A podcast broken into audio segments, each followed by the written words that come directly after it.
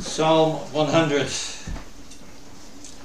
a blessing for the preacher when, in studying the Word of God, to preach the providence of God throughout the week and in the course of the worship service shines so brightly, whether it's the psalm that was read or whether it was the psalms that were sung. It is very comforting to know that God leadeth his people. And this morning we want to praise and thank him. Say amongst the heathen, we read in Psalms. Say amongst the heathen, the Lord reigneth. And he surely doth reign. Psalm 100. I'm going to read the entire psalm again with no apologies. Make a joyful noise unto the Lord, all ye lands. Serve the Lord with gladness. Come before his presence with singing. Know ye that the Lord, he is God. It is he that hath made us, and not we ourselves. We are his people, and the sheep of his pasture. Enter into his gates with thanksgiving, and into his courts with praise. Be thankful unto him and bless his name. For the Lord is good, and his mercy is everlasting, and his truth endureth to all generations. May the Lord bless the reading of his words.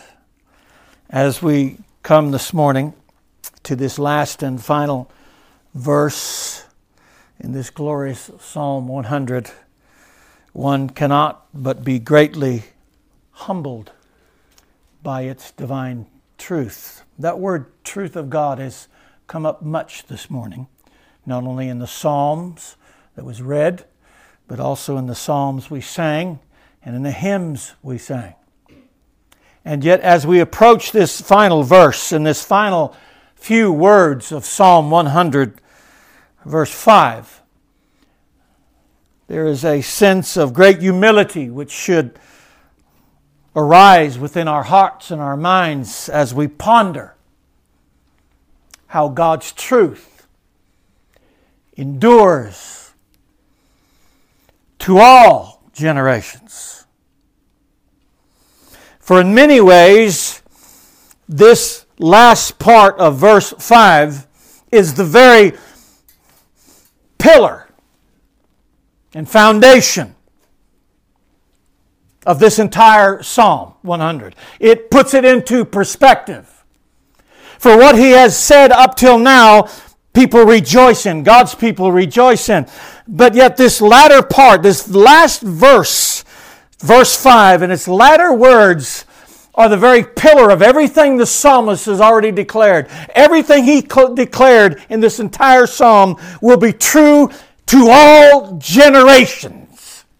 And the more I contemplated on that divine truth, the littler and more insignificant I became in my own sight that what we are doing this morning as God's people in worshiping and praising God, in reading and studying Psalm 100, God's people have been doing for generations. Their passing changed it not, nor will ours. Centuries and generations and kingdoms have come and gone. Men have sought to make their names something big in the world, and they're gone. And yet, this Psalm 100 continues to echo amongst God's people to this very generation, and if the Lord delays his coming, shall continue to echo in the following generations. What a glorious truth, and yet very humbling.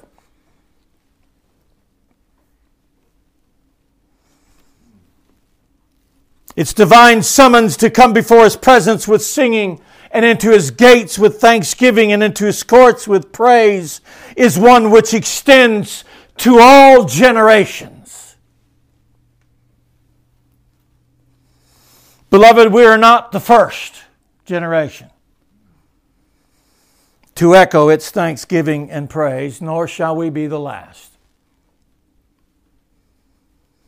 For like all flesh, 1 Peter says, for like all flesh is as grass, and all the glory of man as the flower of grass, we wither and we fall away.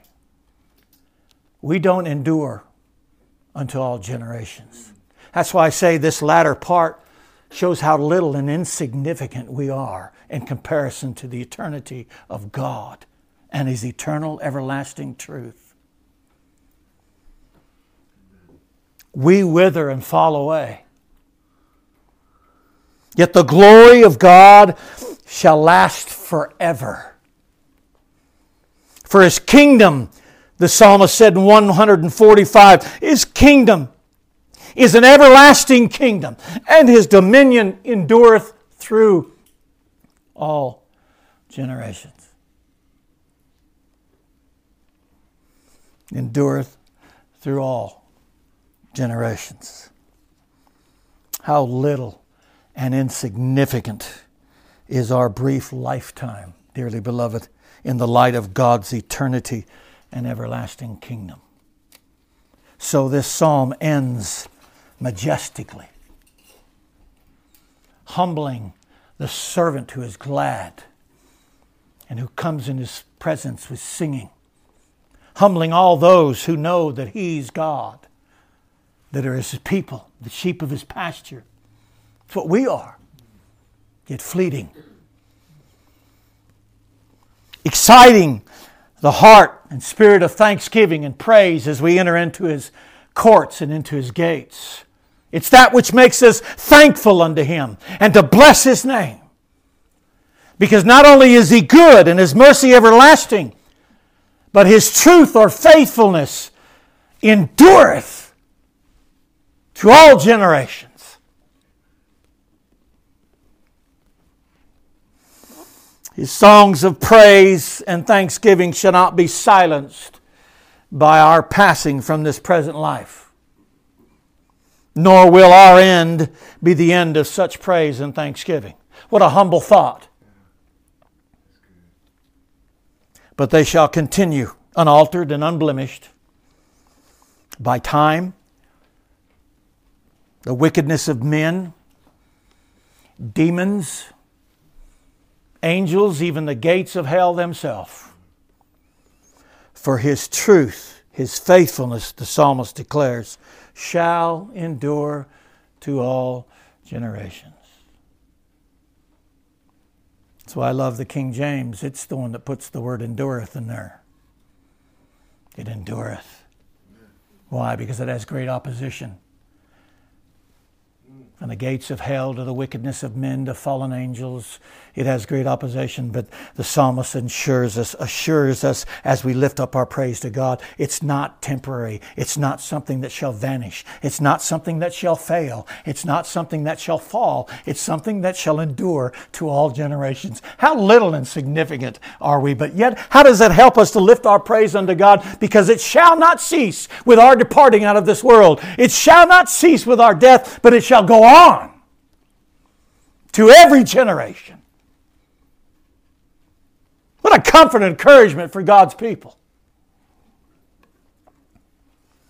If nothing else in this entire psalm should set our hearts and minds to humble thanksgiving and praise unto God, then surely, beloved, this divine truth of God's everlasting and enduring faithfulness and truth must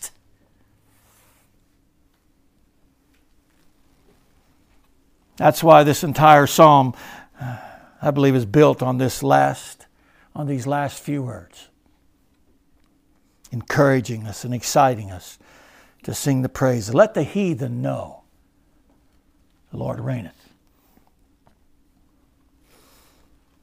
For the Lord is good. His mercy is everlasting, and his truth endureth to all generations.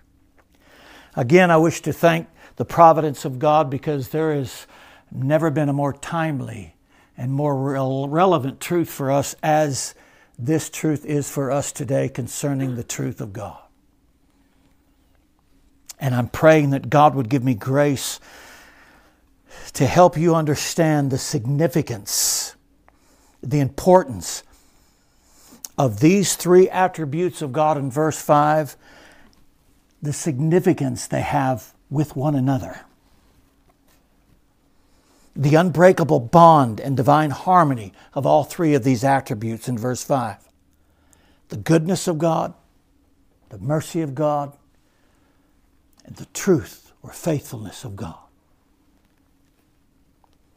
There are many who are quick to proclaim the goodness and mercy of the Lord. You can go anywhere this day, in any place that calls themselves a church. And oh, you will hear loudly how they say, Oh, God is good. And He is, and they should. They'll say, God is merciful, and He is, and they should. Yet when it comes to His truth, they kind of overlook that or neglect that. They don't see that God's truth is important to understanding His goodness and His mercy. You can't divorce His truth from His goodness and mercy, otherwise, you have a sensual, emotional thing rather than a truthful experience. God's goodness and God's mercy, according to the psalmist. And I believe this is why the Holy Spirit ended it with the truth. God's goodness and God's mercy is always, must always be in conjunction and in accordance to His divine truth. And that's what I want to take the time this morning to show you. I'm probably preaching to the choir, but like Peter said, I'm not troubled about telling you something you already know. We can always be more established in those things we already know. But this is really important and relevant for our day and age because the truth of God is what people are ignoring and neglecting when it comes to the goodness and mercy of God. And we can't do such a thing because that is an offense to God. It's an offense to His goodness and to His mercy. His truth endureth to all generations. Do you notice that Paul, when he's writing to Timothy, and therefore writing to us, every generation. He says the turning away of one's ear from the truth, from the truth, they'll start to turn to fables. That's a desire for a mere emotional and sensual satisfaction rather than the truth. That's what is prevalent everywhere today. People desire an emotional, sensual satisfaction. And they believe the goodness and mercy of God supplies that. Now, don't misunderstand me. I'm not saying they're denying totally the truth, they're just not exalting it or bringing it in accordance to the truth, the goodness and mercy of God. They're leaving that out. We can't do that. Follow me this morning because I want to impress upon your heart the importance of truth when we're talking to others or declaring or proclaiming the goodness and mercy of God. Do not, do not believe that you can divorce truth from the goodness and mercy of God. You cannot. You cannot. Justice, Psalm 89 14 says, Justice and judgment are the habitation of thy throne. Justice and judgment are the habitation of thy throne. God is a just God, and he will perform judgment. It's the habitation of his throne. Mercy and truth shall go before thy face. So we have a throne that's a habitation of justice and judgment, and what proceeds from that throne, according to the psalmist, is the mercy of God, but mercy coupled or in accordance with truth. I have never seen in over my 40 years and more of Christianity where the truth has been so denied and rejected by those who profess to know Scripture than today. They are quick to say, oh, God is love, God is merciful, God is good. But somehow they seek to divorce truth from all of that. There's, getting ahead of myself, there's a situation now of a predominant preacher who has been guilty of doing that same thing. And now he finds himself trying to defend his position. The love of God is important, but the love of God is never without truth, even though man hates that. You can't sever, you cannot divorce the love of God, mercy of God, goodness of God from truth. You cannot. But man thinks that he has been given that ability uh, from God, which he hasn't. That's why the church is in so much trouble. And I hope and pray we'll see that this morning and we'll be encouraged to be reminded that the goodness and mercy of God must always be accompanied with the truth of God. All the paths of the Lord, Psalm 25:10 says, all the paths, all the paths of the Lord are mercy and truth. You see how the Bible over and over couples these two together?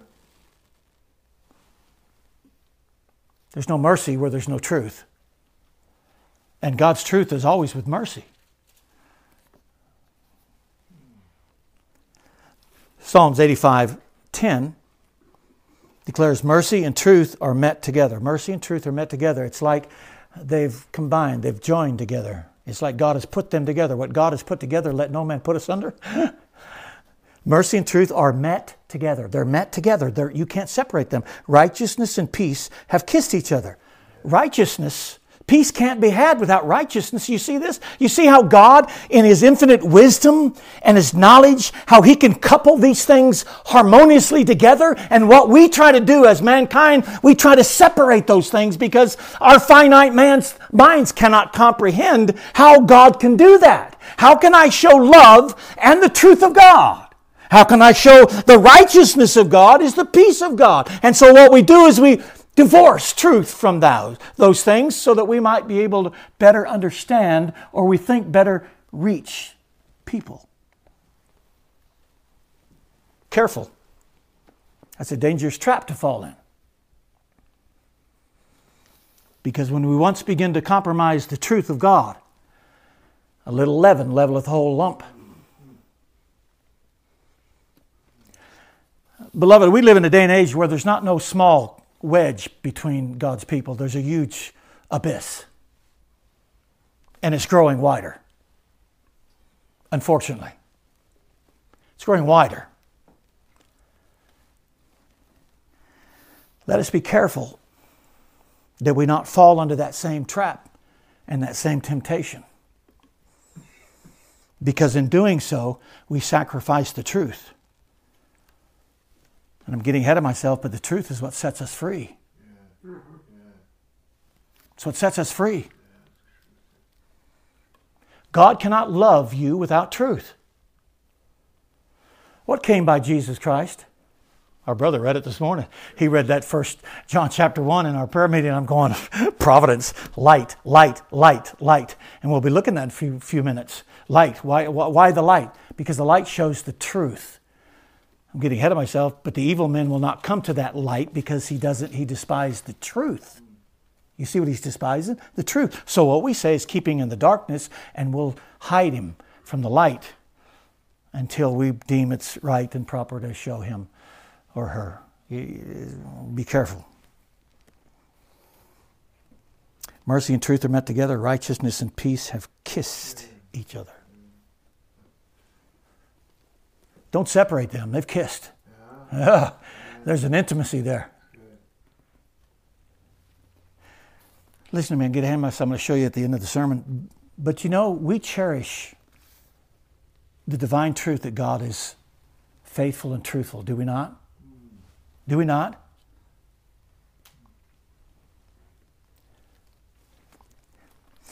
We couldn't have a relationship with God if we didn't think He was truthful.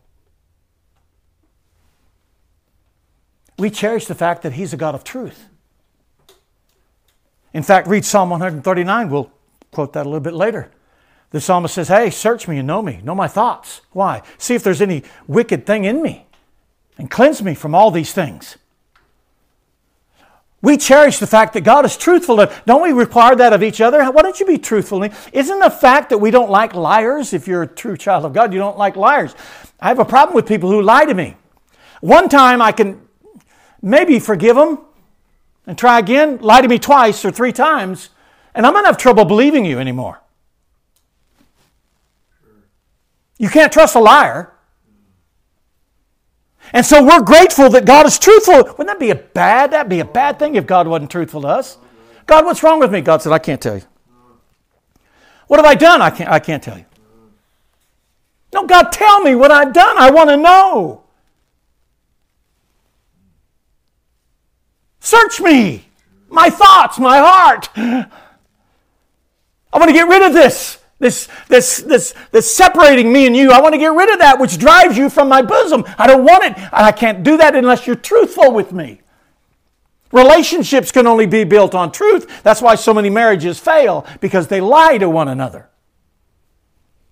Christian relationships speak one another the truth to one another, Zechariah says. Speak the law, speak the truth in love, the New Testament says. Our relationship as Christians must be based on truth. If you're lying to me, how can we ever build a relationship? One of the biggest problems in America is we're superficial liars. We're hypocritical. Oh, everything's fine. Yeah, we're okay. Yeah, yeah, I'm, I'm good with you. Then you walk away and going, oh, ah, man, I can't stand being in the presence of that person. Or man, they just upset me so much.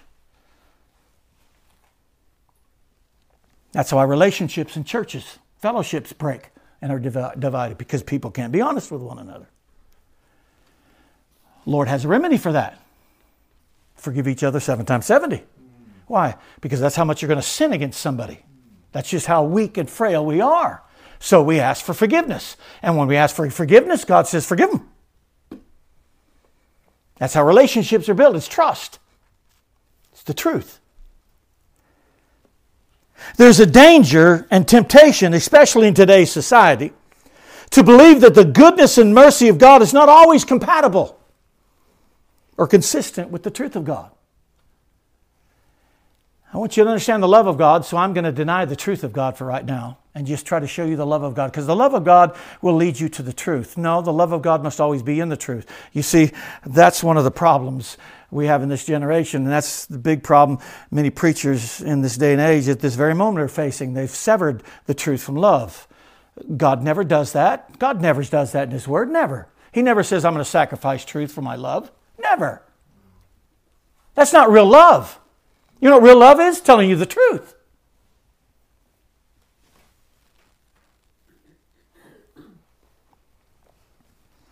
That there are times when the truth of God, they say, must be divorced or made temporarily subservient to his love, mercy, and goodness. Never really ignoring it, they never denied the importance of God's truth. They wish to merely temporarily hide it, conceal it for love's sake. Wouldn't that fall under the description of deception? Doesn't Satan himself have ministers of what? Righteousness? professing to be caring and loving, yet in reality they're out to destroy you? Why are we so afraid that the truth is detrimental to the love and mercy of God? It's not.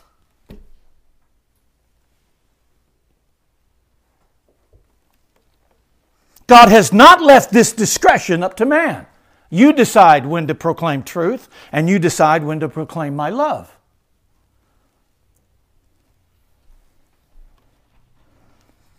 Man has difficulty himself at times to speak the truth in love. God's word doesn't. Never has. In every occasion where the Lord met somebody as he walked amongst men, he always loved in the truth. You know that? Always. I don't care if you're talking about the woman by the well. You're right, he's not your husband you're not living right. Nicodemus, you got to be born again. Healing blind, healing blind men and people that are lame. And he'd say, Go ahead, you can leave, sin no more. The woman that was going to get stoned, he said, Go, sin no more. There was always a truth to it. Don't sin anymore.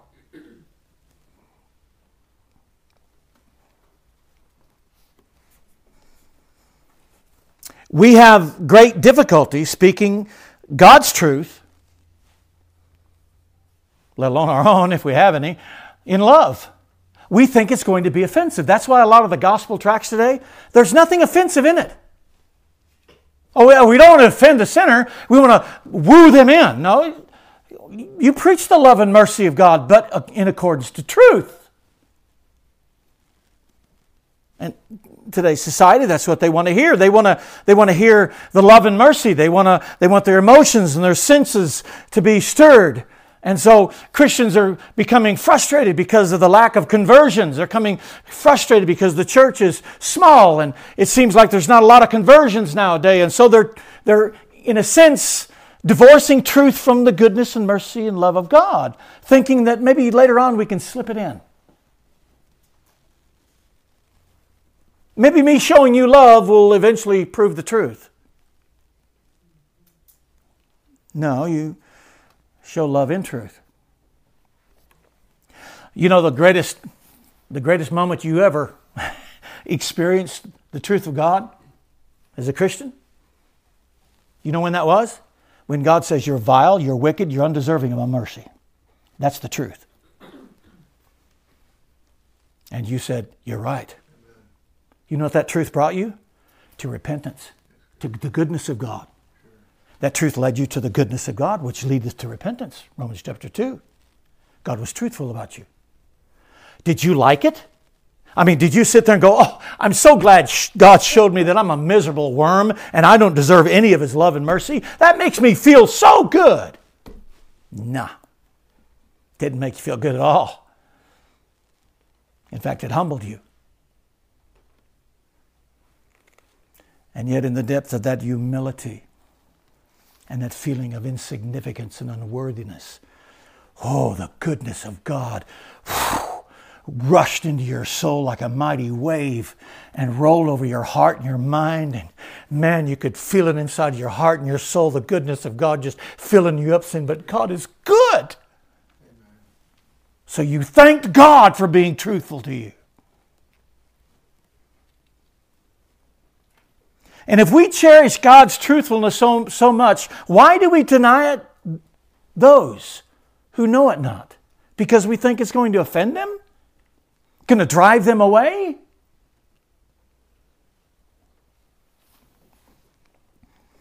That's why God's word exhorts us to Proverbs 23 buy the truth and sell it not. Don't compromise it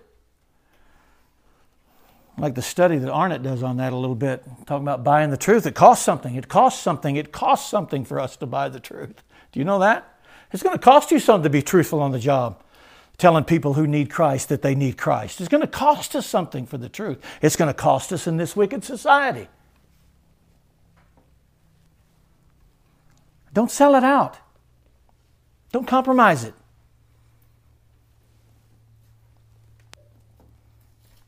Also, wisdom, instruction, and understanding. Buy it, don't sell it. Proverbs 3, verses 3 and 4 says, Let not mercy and truth forsake thee. It's an amazing phrase. I don't have time to get into it, but you got to meditate. Let them not forsake thee. Why would they forsake me? Maybe because we don't honor them? Now, God said He'll never leave us nor forsake us, but here the, pro, the proverb says, the, the, the wisdom of the preacher says, Let not mercy and truth forsake thee. What's he say then? Bind them about thy neck. Carry them with you wherever you go.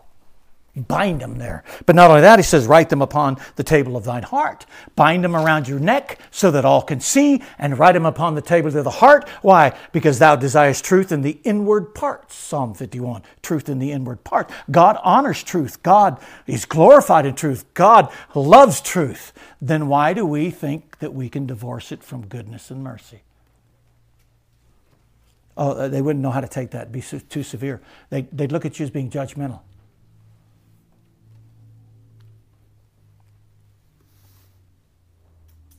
Not if it's spoken in love. I don't have to compromise or sell out the truth to prove the, my love for sinners or my love for God. I don't have to do that.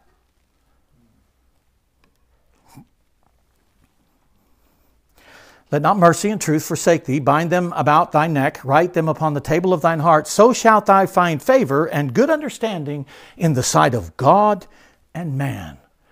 That is a blessing, isn't it? So shalt thou find favor and good understanding, not only in the sight of man, but in the sight of God. Why?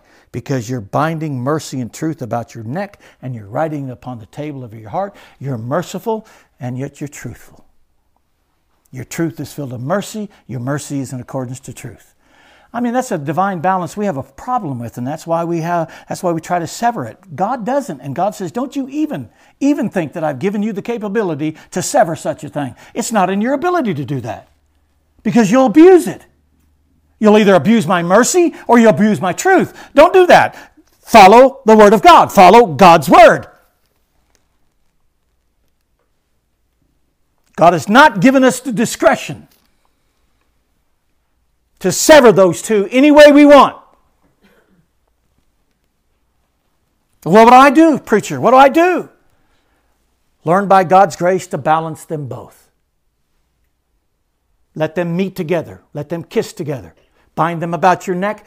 Write them upon the table of your heart. And pray God give you the wisdom and the grace to balance them out that you don't sacrifice one for the other.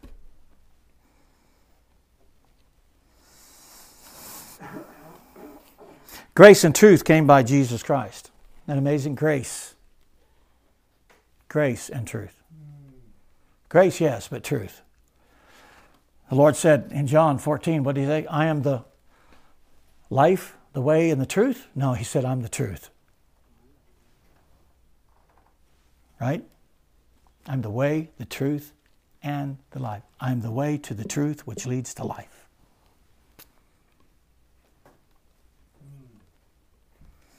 There can, dearly beloved, be no goodness and mercy of God where there are not, where they are not built and founded upon His truth. There cannot be. It's a corrupted goodness and mercy we're proclaiming if it's not founded and built upon His truth. For His truth, beloved, and listen to me, His truth, and we find that here in Psalm 100, His truth exalts His mercy and His goodness to the highest. His truth exalts them. You take truth away, you have nothing but emotionalism. Amen. And because his truth endureth, it gives the true believer the greatest hope and comfort in his goodness and mercy which he promises them. It endures forever. So what he's promised, some reads this and his truth as his faithfulness. They both coincide together his truth or his faithfulness. Endureth the. This is why this whole psalm is built on this latter part. This is the pillar of it.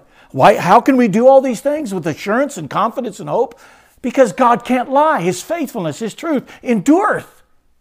We can count on it. What God has promised, what God has promised, He'll do. He promised me gladness. He said I could come in His presence with singing. He said He's God. He's made us. I'm His people. I'm His sheep. He said, Come into my gates with pray with thanksgiving, into my courts with praise. Thank me, bless me. Why? Because my truth endureth forever. You can always do that. It'll never change. I'll never change. I'll never change. Never change. Never change. Everything in this world is changeable. Heard somebody say the other day, nothing stays the same. And I said, Oh, let me correct you. Sure. God does. Oh, yeah, well, no, no, not all. Yeah, well. I don't know if the Lord shall delay his coming or not. That's all in his divine providence, and his perfect wisdom and knowledge. I, I know that not. I know that if the Lord should take me out today and delay his coming, I know that my wife and my child, my daughter and her husband and family, and every one of you that are yet alive, children or old, the truth shall endure. It is not extinguished when my light is put out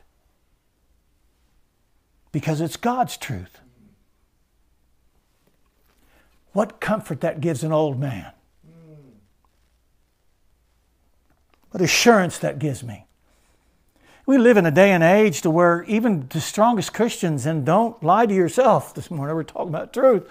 Even the strongest Christians sometimes question what God is doing. Nothing is happening. It seems as though nothing's going on. We begin, we begin, we will never probably publicly admit it, but in our hearts and our minds, we begin to question and doubt some things.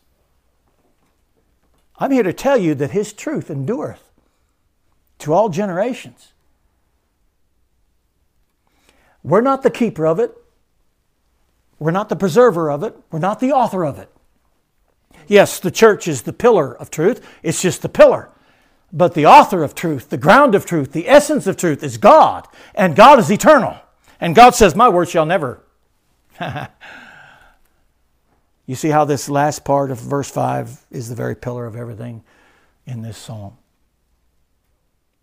This is what exalts the gladness in the heart. This is what raises the praises in the songs. This is what raises the thanksgiving and the praise. This is what gives us hearts full of thankfulness. This is what gives us that courage to bless His name. This is why we're confident that we are His people. Not only that, but the sheep praise God, the sheep of His pastor. Why? Because His truth endureth to all generations.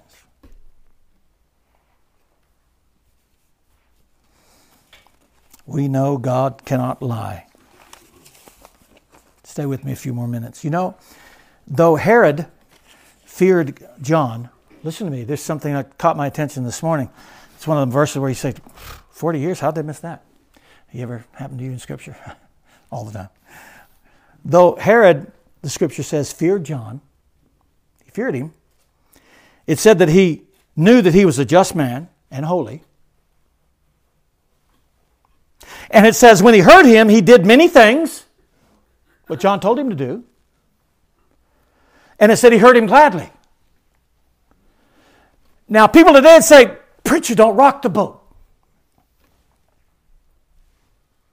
Let the providence and sovereignty of God, and I'm not belittling that. Lord knows my heart. I'm not doing that at all, but this is what some people say. Just let it take time, and when the t- right time is there, then maybe hopefully something will sink into Herod. But don't rock the boat. Don't say anything that would disrupt all these things that's going on with Herod. Yet the Bible says that Herod could not keep him safe. Read that text. That's what it means when it says he couldn't keep him or he kept him. Herod was protecting him from his evil, wicked wife, if you read the text. But Herod could not keep him safe when he declared the truth it's not lawful for thee to have thy brother's wife. Herod could keep her at bay until John said, put the finger over to her and said, See that woman? You're sinning. And that woman got mad. So mad that she said, Well, I'll just have my daughter seduce my husband with her dancing. And when he offers her half the kingdom, I'll have John's head on my platter. Of all the things that John the Baptist did when he walked amongst men, he loses his head for declaring one right. truth. He told the Pharisees and Sadducees, he called them vipers. He said, What are you coming here? You need to repent, uh, flee from the wrath to come, and so forth and so on. Nothing happens. But he tells one woman and one man they can't do what they're doing, and he loses his head.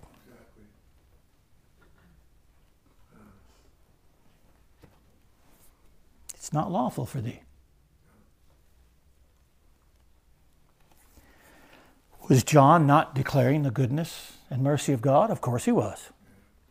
The law is our schoolmaster to lead us to Christ.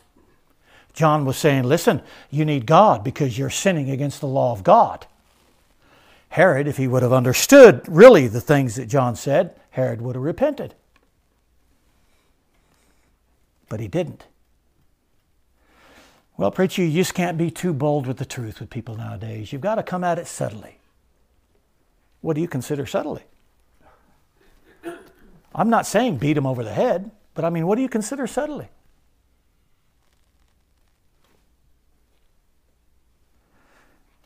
Have you ever heard anybody say when you're quoting scripture, oh, you're judging? I'm, I'm not judging, I'm simply reading what's in the book. This is what it says. Let me tell you what we've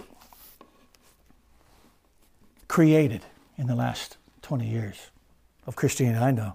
We've created a bunch of spiritually spineless and cowardly Christians who, because they're afraid of being persecuted, talked about, or wronged, don't defend the truth of God, but try to hide themselves behind what they call the goodness and mercy of God, when all along they're doing nothing for the truth of God and nothing for the goodness and mercy of God. Again, I'm not saying we should go out and beat them, browbeat them with the Bible. I'm not saying we go out and be rude and obnoxious. I'm simply saying that we need to find that divine balance of mercy and truth.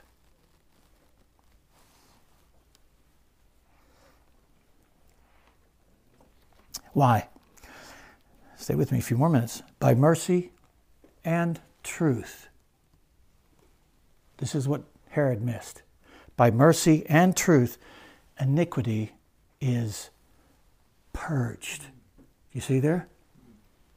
Not just mercy, truth. And by the fear of the Lord, men depart from evil. By the fear of the Lord, men depart from evil. By the fear of the Lord, men depart from evil. Well, if they just learn the love of God, they'll stop doing their wicked things. Maybe. Not saying it's impossible, but I guarantee you that, that, that loving God will be accompanied with a guilt of sin and fear of God, according to Scripture.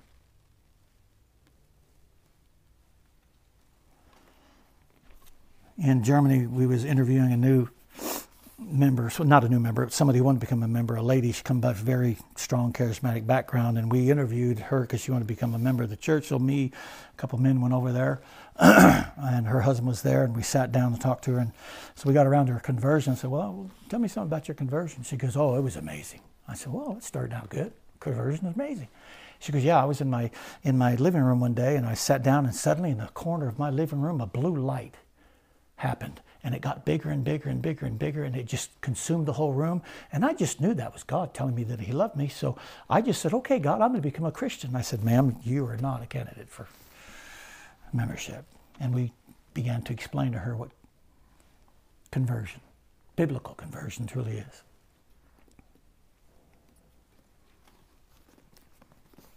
You see this error in a lot of professing believers today they are overabundant when speaking about goodness and mercy and love of God, and yet when it comes to the truth, they divorce it, they deny it, they reject it. It's not a very good or strong mercy, love, and goodness that has no truth. You know that?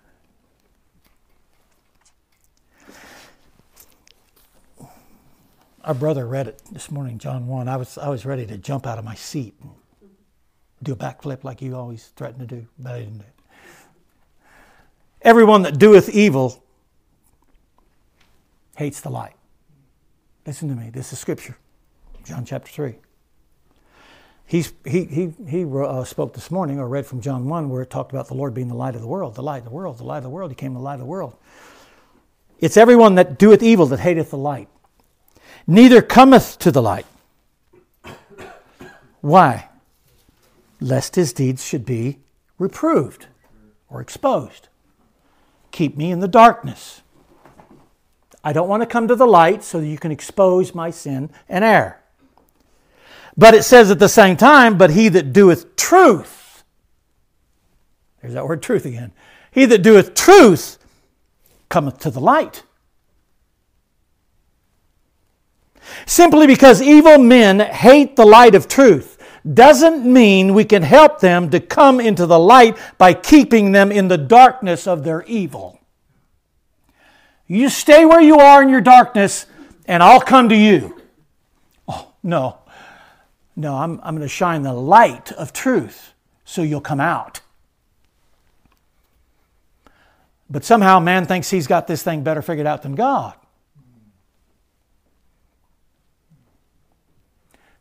Come out from amongst them and be ye clean.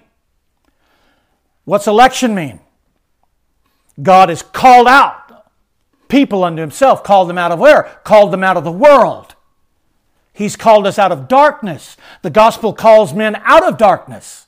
Doesn't call them in darkness, calls them out of it. You can't do that without light,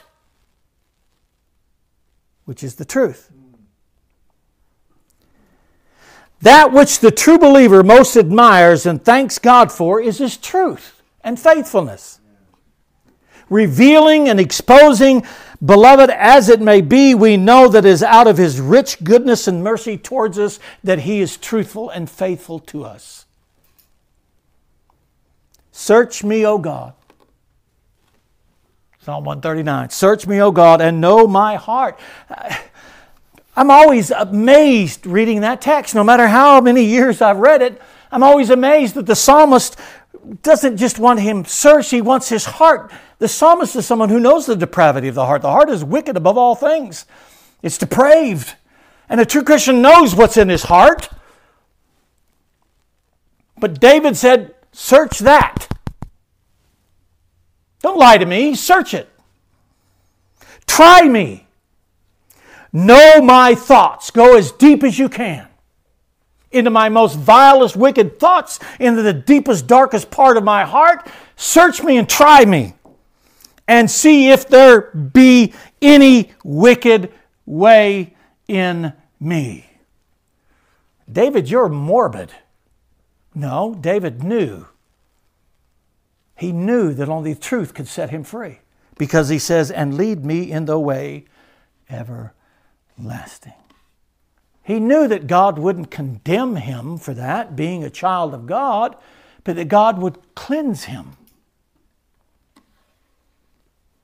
If thou, O Lord, should mark iniquities, Psalm 130, who shall stand? Who shall stand? The psalmist said, Nobody can stand if you marked iniquities, but there is forgiveness with thee. See, he's not denying the truth. He's simply saying the truth. If you marked iniquities, I couldn't stand, but you forgive. It's because you're truthful.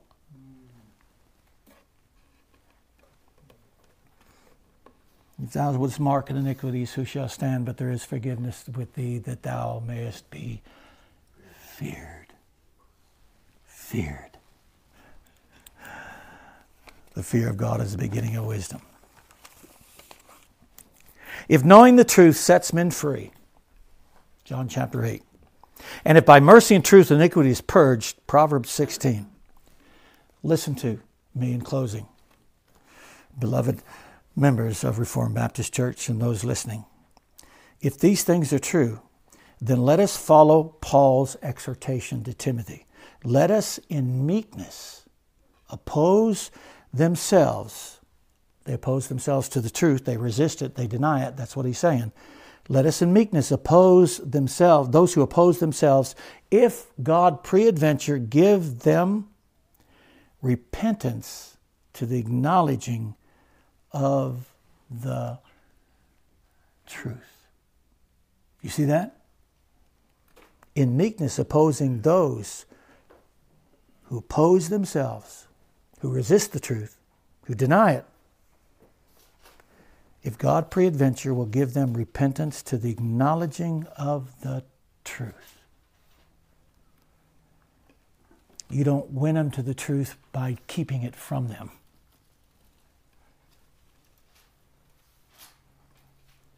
Why do we believe that our actions of benevolence, as good and kind as they might be, could ever sway a sinner to repent and turn to God?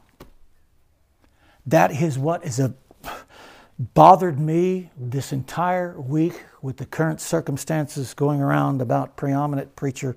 Why do we believe that anything we do, regardless if it's the greatest benevolent act mankind can do, could ever sway a sinner to turn to God? The truth is what turns a sinner. And it's not my truth, it's God's truth.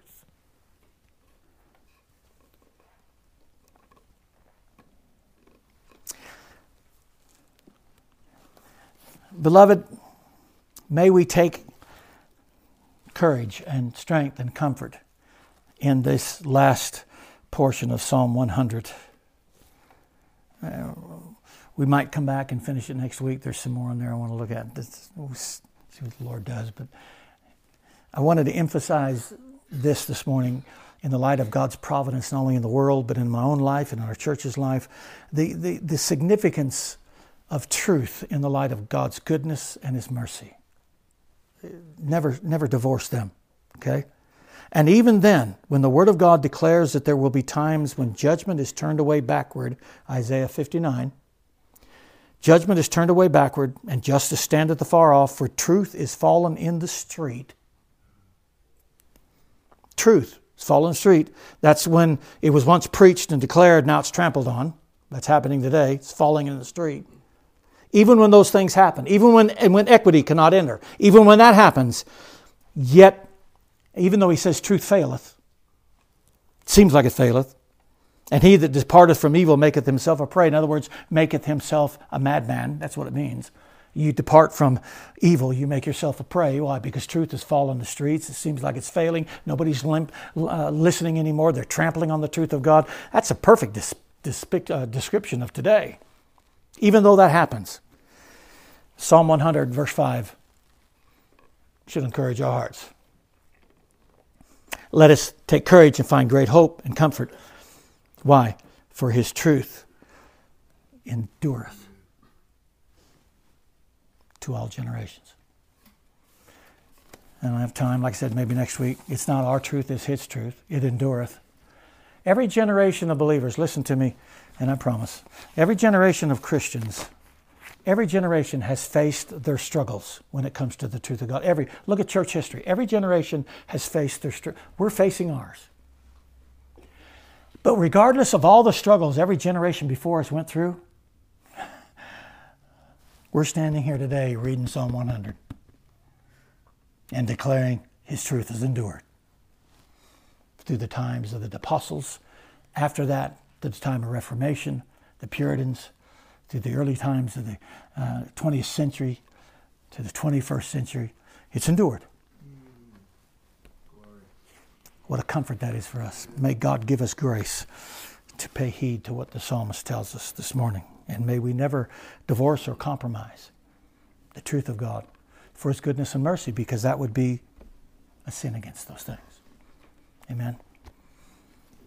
Let's pray. Heavenly Father, we do thank you, Lord, for your word. We thank you, Lord, for how it encourages us and strengthens us to meet the perils of these latter days. You said yourself through Paul that the latter days shall be perilous. Men shall be lovers of themselves. Tops the list. But then he goes on to say, preach the word. Preach the word. Be instant in season and out of season. Whether they receive it or not. Preach it in season and out of season. Reprove, rebuke, uh, exhort with all long suffering. For the time will come when they will not endure sound doctrine, but they shall turn their ears away from the truth unto fables. Help us, dear God, we pray. Help us to be faithful to thy truth. We thank you that you alone preserve it, keep it, and guard it. We pray now, Father, that you'd be honored and glorified in all that we say and do. In Christ's name we pray. Amen.